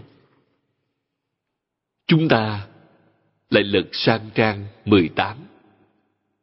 Vẫn là nói về vấn đề này. Thật tướng nghĩa thâm, tức là ý nghĩa của thật tướng. Ý nghĩa này quá sâu. Nhược minh thật tướng, tức vi ngộ đại thừa lý. Nghĩa là nếu hiểu thật tướng tức là ngộ lý đại thừa. Lý là gì? Lý là thể của kinh, mà cũng là cái để nương vào mà nói kinh này. Kinh có đạo lý, đạo lý ấy là lý đại thừa. Kế đó, lão cư sĩ dùng tỷ dụ để giảng rõ. Tư dĩ dụ minh Thí như dĩ kim chế tác tháp, tượng, bình, quản, xuyến, hoàng. Nghĩa là, ở đây, dùng tỷ dụ để giảng rõ. Dĩ như lấy vàng chế thành tháp, tượng, bình, chén, xuyến, dòng. Những điều này chúng ta đều hiểu. Chúng là đồ vật được chế bằng vàng. Các hiển sai biệt chi tướng, mỗi thứ đều tỏ lộ tướng sai biệt. Nó có hình cái tháp. Tướng ấy có thể là tượng Phật, mà có thể là tượng người, có thể mang hình dáng của những món đồ chơi. Đó là gì? Vật dụng, dùng vàng và đồ vật làm tỷ dụ. Mỗi món đều có hình tướng khác biệt. Thản tương chúng khí, trùng nhập giả lô, phục hóa vi kim, nguyên hữu chư tướng tận giai tiêu diệt đảng các khí bổn thể chi kim nhân cựu như thị. Nghĩa là, nếu đem các món đồ lại bỏ vào lò nung, chúng lại hóa thành vàng. Các tướng vốn có đều bị tiêu diệt sạch. Nhưng chất vàng là bản thể của mỗi món vẫn y như cũ. Điều đem nung chảy ra, chúng chính là vàng. Khả kiến các khí sai biệt chi tướng hữu sanh, hữu diệt, giai thuộc, hư vọng, đảng các khí bổn thể chi kim, bình đẳng nhất tướng, bất sanh, bất diệt, bất tăng, bất giảm. Nghĩa là, có thể thấy tướng sai biệt của các món đồ có sanh, có diệt đều là hư vọng. Nhưng chất vàng là bản thể của các món đồ, là một tướng bình đẳng, chẳng sanh, chẳng diệt, chẳng tăng chẳng giảm. Tỷ dụ này dễ hiểu. Cổ Đại Đức dùng một câu để nói Dĩ kim tác khí, khí khí giai kim. Nghĩa là dùng vàng chế đồ vật, món nào cũng là vàng, Lý vàng sánh với tự tánh thanh tịnh, viên minh thể, đó là tự tánh. Sánh ví hiện tượng tinh thần và hiện tượng vật chất trong khắp pháp giới, hư không giới như các món đồ. Chúng đều do cái thể ấy biến hiện. Thể có thể sanh, có thể hiện, A là gia thức có thể biến. Vì sao trong nhất chân pháp giới mọi thứ chẳng thay đổi, vĩnh hằng, bất biến? Chúng ta bèn hiểu rõ, A là gia có thể biến, y báo và chánh báo trang nghiêm trong mười pháp giới là cái được biến, tức là sợ biến. Trong cõi thật báo trang nghiêm không có A lại gia. A lại gia đã chuyển thành đại viên kính trí. Vì vậy, nó chỉ có thể sanh, có thể hiện, chẳng có sở biến, lẫn năng biến. Do đó, trong thế giới ấy, vĩnh hằng bất biến. Người trong thế giới ấy hóa sanh, dung mạo vĩnh viễn, bất biến, thân vĩnh hằng, bất biến.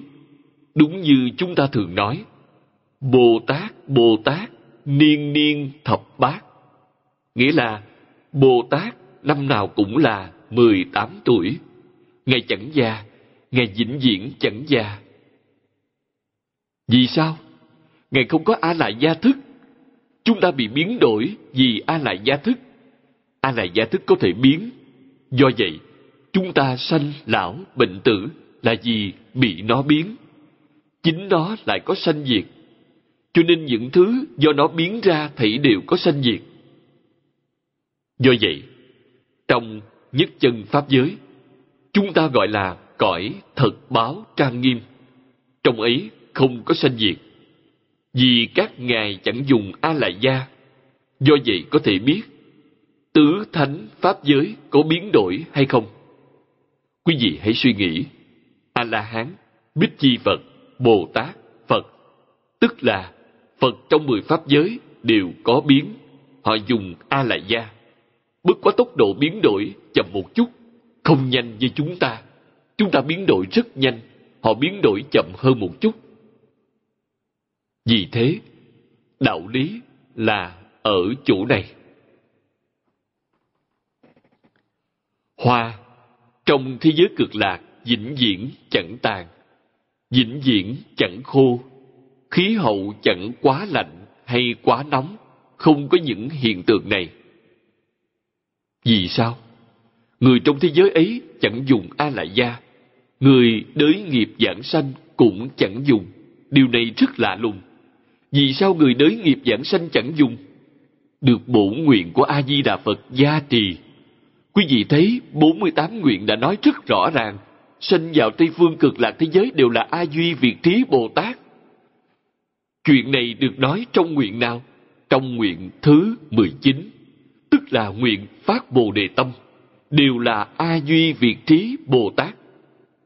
A-duy Việt Trí là gì? Từ thất địa trở lên Tuy là đới nghiệp giảng sanh, phiền não tập khí đúng là một phẩm cũng chưa đoạn, nhưng sự hưởng thụ đại ngộ trong thế giới cực lạc là sự đại ngộ thất địa Bồ Tát. Quý vị chẳng phải là thất địa Bồ Tát, nhưng tới đó hưởng thụ sự đại ngộ dành cho thất địa Bồ Tát. Do ai ban cho quý vị? A-di-đà Phật ban cho quý vị. Hưởng ké từ A-di-đà Phật cậy vào phước báo của a di đà phật chẳng phải là của chính mình trong thập phương chư phật thế giới không có sự thù thắng này. Chỉ có thế giới cực lạc là có sự đại ngộ đặc thù này. Đức phật chẳng nói đều là a duy việt trí bồ tát trừ cõi phàm thánh đồng cư ra. Ngài chẳng nói lời ấy. Nếu chẳng nói lời ấy hạ hạ phẩm giảng sanh trong cõi phàm thánh đồng cư cũng có sự đại ngộ này. Quý vị thật sự hiểu rõ, minh bạch chuyện này. Há còn có thể chẳng cầu sanh tịnh độ ư? Còn làm chuyện khác nữa ư? Làm chuyện khác, mệt chết luôn. Nhưng chưa chắc đã thành tựu trong một đời. Quý vị khăng khăng một mực niệm một câu A-di-đà Phật này, đôi ba năm sẽ thành công, sẽ đạt được. Còn làm điều gì khác nữa? Quý vị thật sự buông xuống dạng duyên. Vì sao người khác chưa buông xuống được? chưa hiểu rõ Do vậy, sau khi hiểu rõ, ta thường khuyên người khác, nhưng cũng chẳng phải là khuyên bất cứ ai vì kẻ ấy chưa chắc đã tiếp nhận. Ta khuyên mọi người, chúng ta hãy suy nghĩ cho nhiều, học theo liên trì đại sư. Liên trì đại sư đã giác ngộ, đã hiểu rõ, bèn nói, tam tạng mười hai bộ, nhường cho người khác ngộ. Quý vị ưa thích thì hãy dụng công nơi đó, tôi chẳng làm. Tám dạng bốn ngàn hạnh dành cho người khác hành. Tôi cứ một bộ kinh di đà, một câu A-di Đà Phật, định rồi. Liên trì đại sư chẳng làm nữa, nêu gương tốt cho người đời sau. Tịnh độ ngũ kinh đều được. Thọ trì toàn bộ ngũ kinh cũng được. Mà thọ trì một kinh trong ngũ kinh cũng được. Quý vị thấy, pháp môn này thuận tiện lắm. Chẳng thể nghĩ bàn lắm. Đối với pháp môn này, giảng giải, tánh, tướng, lý, sự, nhân quả thấu triệt nhất, minh bạch nhất là Kinh Vô Lượng Thọ. Quả thật, khó thể đọc trọn cả năm bản dịch gốc của Kinh Vô Lượng Thọ. Vì vậy, đời Tống, cư sĩ Vương Long Thư hội tập đầu tiên. Có thể nói là cổ nhân đã sớm nghĩ hội tập là chuyện bắt buộc phải làm. Đến phần sau, sẽ có một đoạn chuyên nói rõ chuyện này. Sau đó, chúng ta mới thực sự nhận biết bản hội tập này của Hà Lão cư sĩ chẳng thể nghĩ bàn. Hội tập thật, viên mãn. Chẳng dùng ý tưởng của chính mình. Ngay cả tựa đề kinh cũng là hội tập. Bản dịch gốc đời Tống dịch là Phật thuyết Đại Thừa Vô Lượng Thọ Trang Nghiêm Kinh. Quý vị thấy, cụ bỏ chữ kinh, dùng Phật thuyết Đại Thừa Vô Lượng Thọ Trang Nghiêm. Bản dịch đời Hán là Thanh Tịnh Bình Đẳng Giác Kinh. Nay hai từ đề kinh được gộp thành một, trở thành Phật thuyết Đại Thừa Vô Lượng Thọ Trang Nghiêm Thanh Tịnh Bình Đẳng Giác Kinh. Đúng là áo trời không vết may chẳng thêm vào một chữ nào. Bản hội tập của Dương Long Thư có từ đề là Đại A-di-đà Kinh. Nhưng trong kinh chẳng có những chữ này. Còn từ đề kinh của cụ hạ là nguyên văn. Chúng ta chẳng thể không bội phục Ngài. Đề mục này tuyệt quá, phô rõ nhân quả của thế giới cực lạc. Đại thừa là trí huệ, vô lượng thọ là đức, trang nghiêm là tướng hảo, Quý vị thấy quả báo là như Đức Thế Tôn trong Kinh Hoa Nghiêm đã nói. Hết thảy chúng sanh đều có trí huệ và đức tướng của Như Lai. Quý vị thấy, chẳng phải là đề mục này hay sao? Đại thừa là trí huệ, vô lượng thọ là đức, trang nghiêm là tướng. Quả đấy, quả đức. Cách tu quả ấy ra sao? Thanh tịnh, bình đẳng, giác. Bởi lẽ, quý vị tu thanh tịnh, bình đẳng, giác, sẽ chứng đại thừa vô lượng thọ trang nghiêm. Quý vị thấy tựa đề này viên mãn lắm không? Đối với tỷ dụ này của cụ hoàng, chúng ta niệm niệm đều thấu hiểu là được rồi. Có thể thấy tướng sai biệt của các món đồ, có sanh, có diệt, đều là hư vọng. Nhưng chất vàng bản thể của các món đồ là bình đẳng, nhất tướng, chẳng sanh, chẳng diệt. Dĩ thượng, dĩ kim dụ chân thật bình đẳng, chi thật tướng. Dĩ kim khí dụ chủng chủng sai biệt tướng. Nghĩa là, trên đây, dùng vàng để sánh dí thật tướng bình đẳng, chân thật. Dùng các vật dụng bằng vàng để sánh dí các tướng sai biệt y báo và chánh báo trong mười pháp giới sai biệt. Do thượng dụ khả minh, nhược kháng phá chư kim khí, tức là tháp tượng bình oản xuyến hoàng đẳng. Hư vọng sai biệt chi tướng, tức kiến chư khí trung bình đẳng, chân thật, chi kim. Nghĩa là, nếu thí dụ trên đây có thể nói rõ, nếu thấy thấu suốt tướng sai biệt hư vọng của các món đồ bằng vàng, sẽ liền thấy chất vàng. Quý vị hãy thấy vàng. Đừng chấp trước tướng. Quý vị lấy vàng, bèn tùy tiện lấy món nào cũng đều là vàng. Mà quý vị lấy vàng ra. Quý vị thấy cái này là tháp, cái kia là tượng, cái đó là bình. Quý vị nói, không có vàng, chẳng có hoàng kim quý vị chấp tướng rồi. Cụ nhân dùng tỷ dụ. Dĩ kim tác khí khí khí, giai kim. Dùng tỷ dụ này, dĩ dụ ly nhất thiết pháp, hư vọng chi tướng. Nghĩa là, để tỷ dụ lìa tướng, hư vọng của hết thảy các pháp, quý vị sẽ thấy thật tướng, sẽ thấy chân tánh. Tánh và tướng vĩnh viễn chẳng thể tách rời. Nhưng đối với tướng thì sáu căn tiếp xúc được. Nhìn thấy đó, sợ được đó. Còn tánh, thì sáu căn chẳng thể tiếp xúc.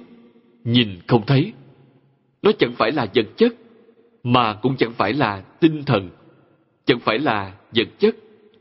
Nên mắt, tai, mũi, lưỡi, thân chẳng tiếp xúc được.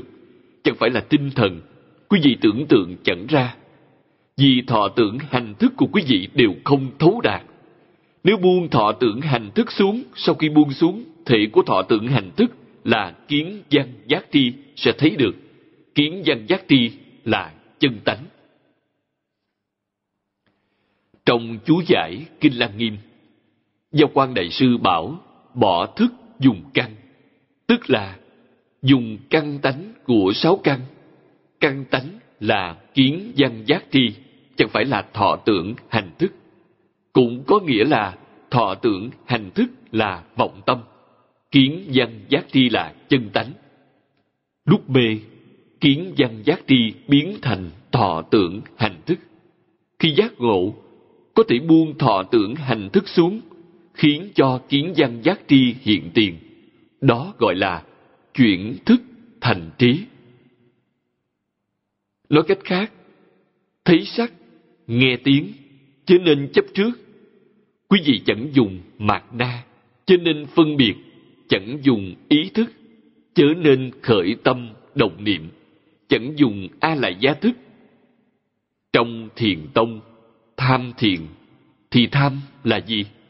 Lìa tâm ý thức là tham, tâm ý thức là biết. A la gia là khởi tâm đồng niệm, mạt na là chấp trước ý thức là phân biệt, chẳng phân biệt, chẳng chấp trước. Không khởi tâm, không động niệm, đó là lìa tâm ý thức. Lìa tâm ý thức thì gọi là tham. Do vậy, nghiên cứu giáo, chẳng dùng tâm ý thức thì gọi là tham cứu. Nếu dùng tâm ý thức, bèn gọi là nghiên cứu. Nghiên cứu và tham cứu khác nhau. Tham cứu sẽ kiến tánh còn nghiên cứu chẳng thể kiến tánh. Dùng nghiên cứu, phật pháp biến thành triết học, biến thành phật học. Lìa tâm ý thức sẽ là học phật, thật sự có thể thành phật. Dùng tâm ý thức chẳng thể thành phật, nhất định phải biết điều này. Dùng tâm ý thức, nói thật ra, chẳng thể vượt thoát lục đạo luân hồi, vì lục đạo luân hồi do tâm ý thức biến hiện. Tiếp đó nói, ly hư vọng sai biệt chi tướng, cố vân vô tướng. Nghĩa là, do lìa tướng sai biệt, hư vọng nên gọi là vô tướng. Đây là ý nghĩa tôi vừa mới nói. Sáu căn của chúng ta đối với cảnh giới sáu trần bên ngoài thảy đều là hư vọng. Sáu căn của chính mình đều là hư vọng. Lục thức là hư vọng cảnh giới bên ngoài cũng là hư vọng. Chỉ cần không khởi tâm, không động niệm, chẳng phân biệt, chẳng chấp trước, sẽ lập tức là vô tướng. Nó là vô tướng, ngay nơi đó là vô tướng. Trọn chẳng trừ khử tướng, mà ngay lập tức là vô tướng. Do vậy, phải hiểu rõ, minh bạch ý nghĩa tướng và vô tướng này tư hư vọng sai biệt chư tướng chi trung. Hữu chân thật bình đẳng chi bản thể. Cố vân vô bất tướng. Đương tướng, ly tướng tướng nhi vô tướng nại hiển thật tướng. Nghĩa là, trong các tướng sai biệt hư vọng, có cái bản thể chân thật, bình đẳng, nên đói chẳng phải là không có tướng. Từ ngay nơi tướng mà lìa tướng có tướng mà vô tướng, nên mới hiển lộ thật tướng. Mấy câu này nói hay quá. Mười hai chữ này, đương tướng ly tướng tướng nhi vô tướng, nải hiển thật tướng.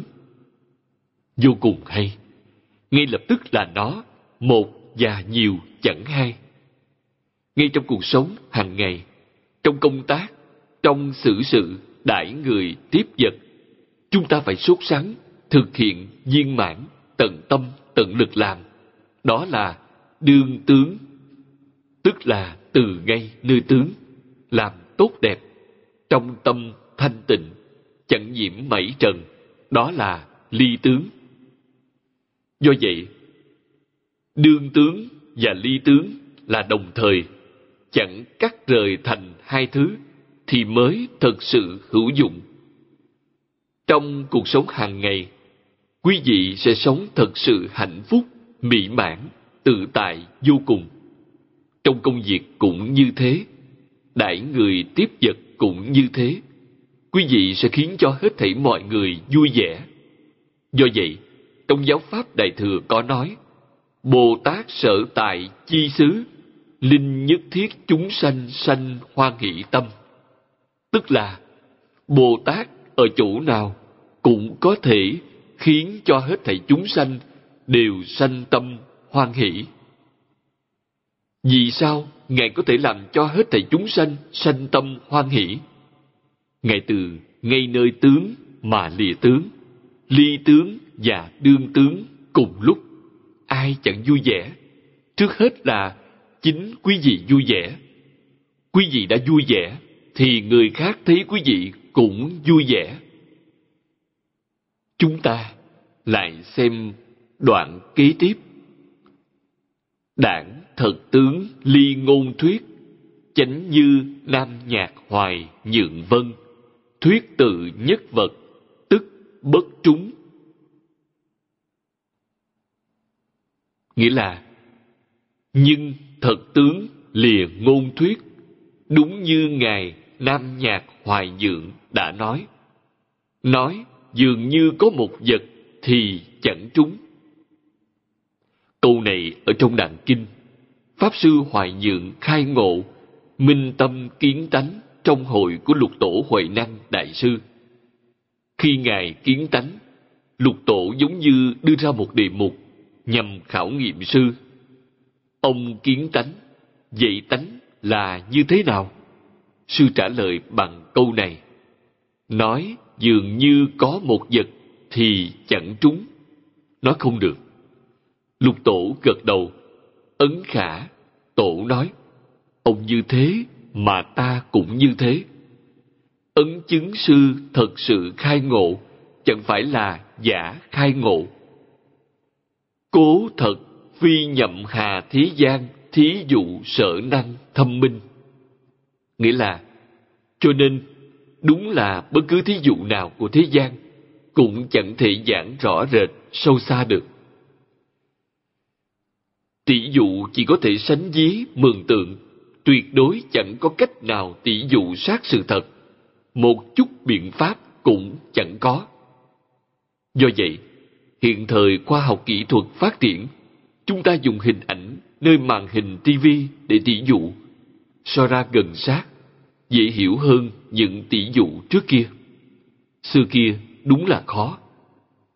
Do vậy, khi chưa có những thứ khoa học mà cổ đại đức, đừng nói là chứng ngộ, chỉ có thể giải ngộ thôi, chúng ta đều bội phục năm dốc sát đất.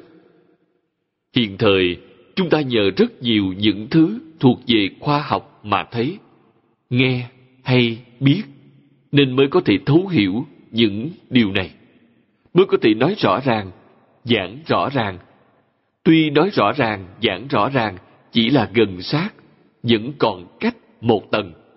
Tầng ấy chính quý vị phải ngộ, bất luận là ai cũng chẳng giúp đỡ được. Phật đến giảng cho quý vị cũng chẳng có cách nào. Phật đến giảng cho quý vị thì cũng chỉ có thể nói đến mức này. Nói đến mức độ này thì có thể, nhưng nếu quý vị muốn thật sự khế nhập cảnh giới, chứng ngộ, chẳng phải là bảo quý vị buông xuống hay không? Quả thật là trong cuộc sống, mỗi ngày quý vị ăn cơm, chứ nên so đo món ăn này. Món ăn nọ, đừng nên so đo mùi vị nữa. Mặc quần áo, thứ gì cũng được, ấm áp là được rồi, đừng nên kén chọn. Đó là gì vậy? Tập khí, tập khí phiền não của quý vị. Đó là gì? Chấp trước, nhất định phải như thế nào đó. Hãy nhất định phải như thế nào đó sẽ phiền phức liền. Phải học theo Đại Thừa Bồ Tát, tự tại, tùy duyên, bất luận câu thúc gì đều chẳng có, cái gì cũng đều tốt, chẳng có gì không tốt. Người ta làm chuyện tốt, tốt, người ta làm chuyện xấu cũng tốt luôn. Người ta hưởng phước, tốt, người ta đang chịu tội trong địa ngục cũng tốt. Chịu tội trong địa ngục là gì? Tiêu nghiệp chướng. Kẻ ấy có lắm nghiệp chướng dường ấy, nhất định phải tới đó để tiêu. Tiêu hết thì chẳng phải là tốt đẹp hay sao? Cứ sao chẳng phải là chuyện tốt?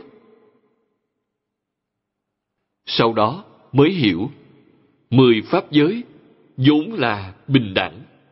Quý vị làm chuyện tốt nhiều ngần ấy, đến thiên đường để hưởng phước. Đó là gì? Tiêu phước báo ấy. Quý vị làm chuyện tốt nhiều ngần ấy thì phải tiêu. Làm những chuyện ác thì phải đến tiêu nghiệp chướng trong địa ngục. Quý vị thấy đó, tiêu phước báo, tiêu nghiệp chướng, thảy đều tiêu sạch. Chẳng phải là kiến tánh hay sao? Cái đáng quý là buông xuống, chẳng có gì khác. Do vậy, tôi suốt đời tôn trọng thầy. Lúc gặp mặt thầy trong ngày đầu tiên, thầy đã dạy tôi.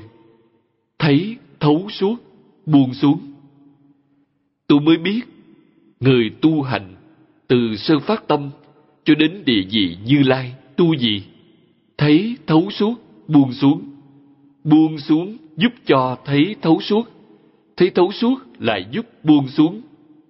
Hai phương pháp này giúp đỡ thành tựu lẫn nhau từ sơ phát tâm cho đến địa vị như lai. Đẳng giác Bồ Tát nếu buông một phẩm tập khí sanh tướng vô minh cuối cùng xuống, sẽ viên mãn, vẫn là buông xuống. Chỉ có buông xuống mới có thể tiến lên cao. Chỉ có hiểu rõ mới thực sự chịu buông xuống. Do quý vị chẳng hiểu rõ, nên không buông xuống được. Hãy hiểu rõ sẽ buông xuống. Hiện thời, điều đáng quý là hiểu rõ, rành rẽ thế giới cực lạc, hiểu rành rẽ thế giới này. so giới giữa hai thế giới, bèn buông thế giới sa bà xuống. Ta về thế giới cực lạc, điều này là trọng yếu. Quý vị thật sự muốn buông vọng tưởng phân biệt chấp trước xuống. Điều này nói dễ, làm chẳng dễ. Thật sự là khó. Do nguyên nhân gì? Nghiệp chướng, phiền não, tập khí quá nặng. Từ vô lượng kiếp đến nay, đã tích lũy những thứ này, đâu có dễ dàng nói buông xuống, liền buông xuống như vậy được. Này chúng ta, buông thân tâm thế giới xuống, đó là phần chút ít rất nhỏ của tập khí phiền não. Chỉ cần chịu buông thứ ấy xuống sẽ có thể giảng sanh. Do vậy, đến thế giới cực lạc, nhất định phải tin sâu chẳng nghi. Đức Phật chẳng nói một lời hư giả nào. Này chúng ta chẳng thể nghe lời con người trong thế gian này. Lời giả quá nhiều, nói lời gạt người nhiều quá. Phật Bồ Tát chẳng nói câu nào lừa người phải tin sâu chớ ngờ điều này nhất định phải tin đến thế giới cực lạc đều là a duy việt trí bồ tát lời này chính là pháp khó tin do vậy kinh này được gọi là khó tin pháp môn được giảng trong kinh này được gọi là pháp khó tin trong các thế giới phương khác đâu có chuyện một phẩm kiến tư phiền não chưa đoạn. Đến thế giới cực lạc, bèn có thể hưởng thụ sự đại ngộ như thất địa Bồ Tát. A duy việt trí là thất địa. Sự đại ngộ như thất địa Bồ Tát do A Di Đà Phật ban cho. Chẳng phải do chính mình có mà do A Di Đà Phật ban cho. Sau đoạn này có một câu tiểu kết. Cố vân, phàm hữu, ngôn thuyết, giai vô thật nghĩa. Nghĩa là, vì thế nói, hệ có ngôn thuyết đều chẳng phải là thật nghĩa. Vì ngôn thuyết cũng là tướng, phạm những gì có hình tướng đều là hư vọng. Ngôn thuyết cũng là hư vọng. Các thứ diễn đạt, biểu thị vẫn là hư vọng. Phải biết điều này. Ngôn thuyết có cần hay không? Cần chứ. Đối với kẻ chưa khai ngộ thì cần. Đối với người đã khai ngộ thì chẳng cần. Không cần dùng ngôn thuyết nữa. Do vậy, đối với lục đạo chúng sanh thì phải dùng ngôn ngữ, phải dùng biểu pháp. Nghĩa là các hành động, phương cách nhằm biểu thị, diễn đạt pháp. Cho đến tứ thánh pháp giới, tuy ít dùng ngôn ngữ, nhưng vẫn cần dùng biểu pháp khá nhiều. Đến cõi thật báo trang nghiêm thì ngôn thuyết lẫn biểu pháp đều không cần dùng tới nữa. Không cần dùng tới vì chính mình chưa viên chứng tự tánh. Quý vị thấy kinh đã nói, chắc chắn chẳng giả.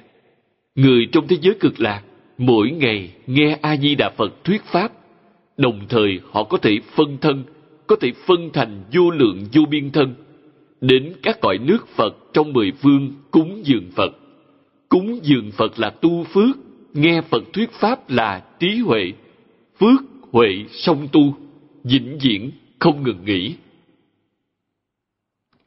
Cái thân ấy của họ hoàn toàn là hóa thân, đến đi tự do.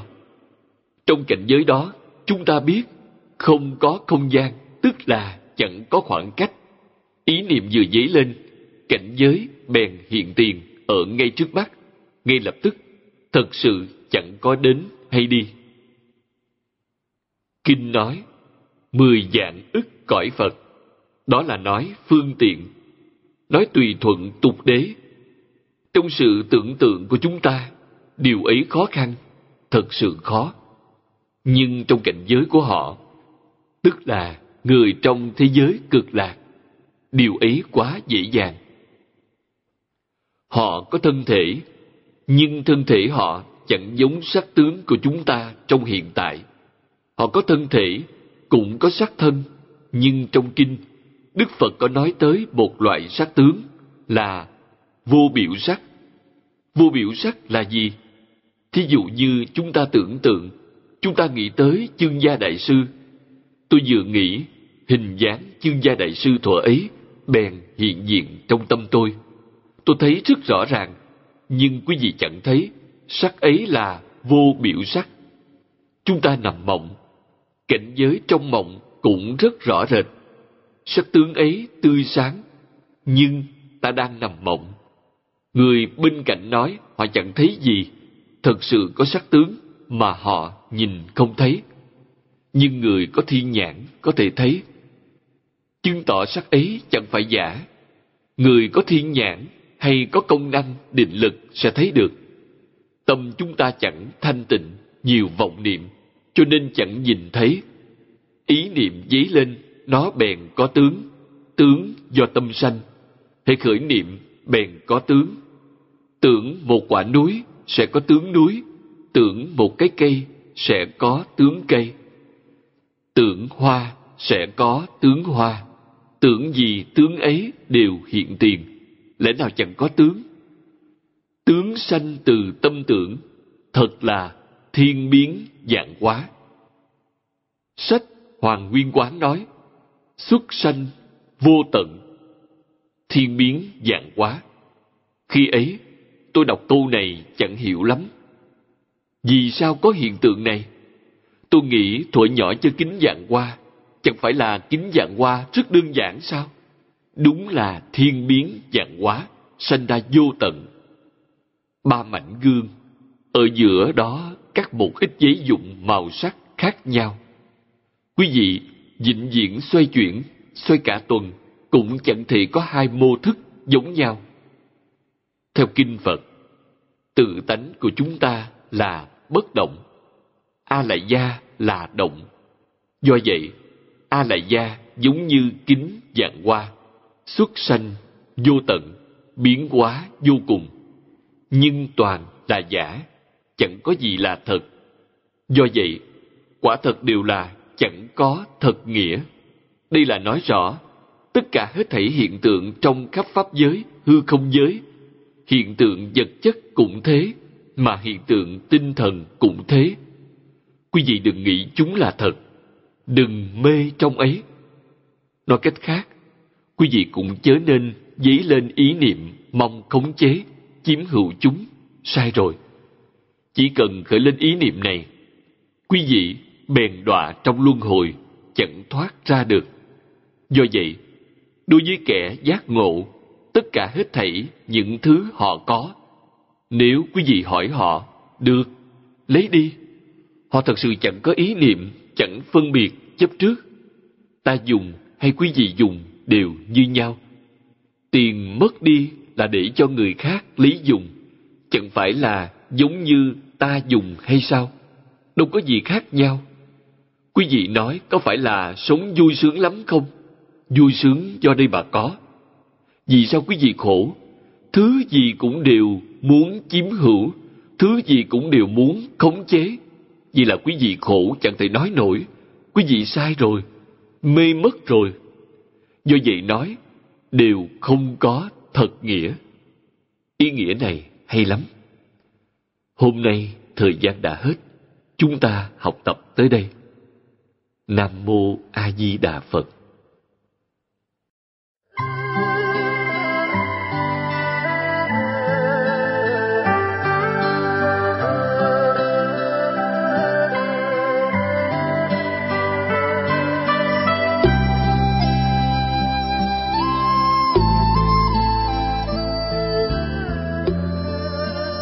Tịnh độ Đại Kinh Giải Diễn Nghĩa Chủ giảng là Pháp Sư Tịnh Không.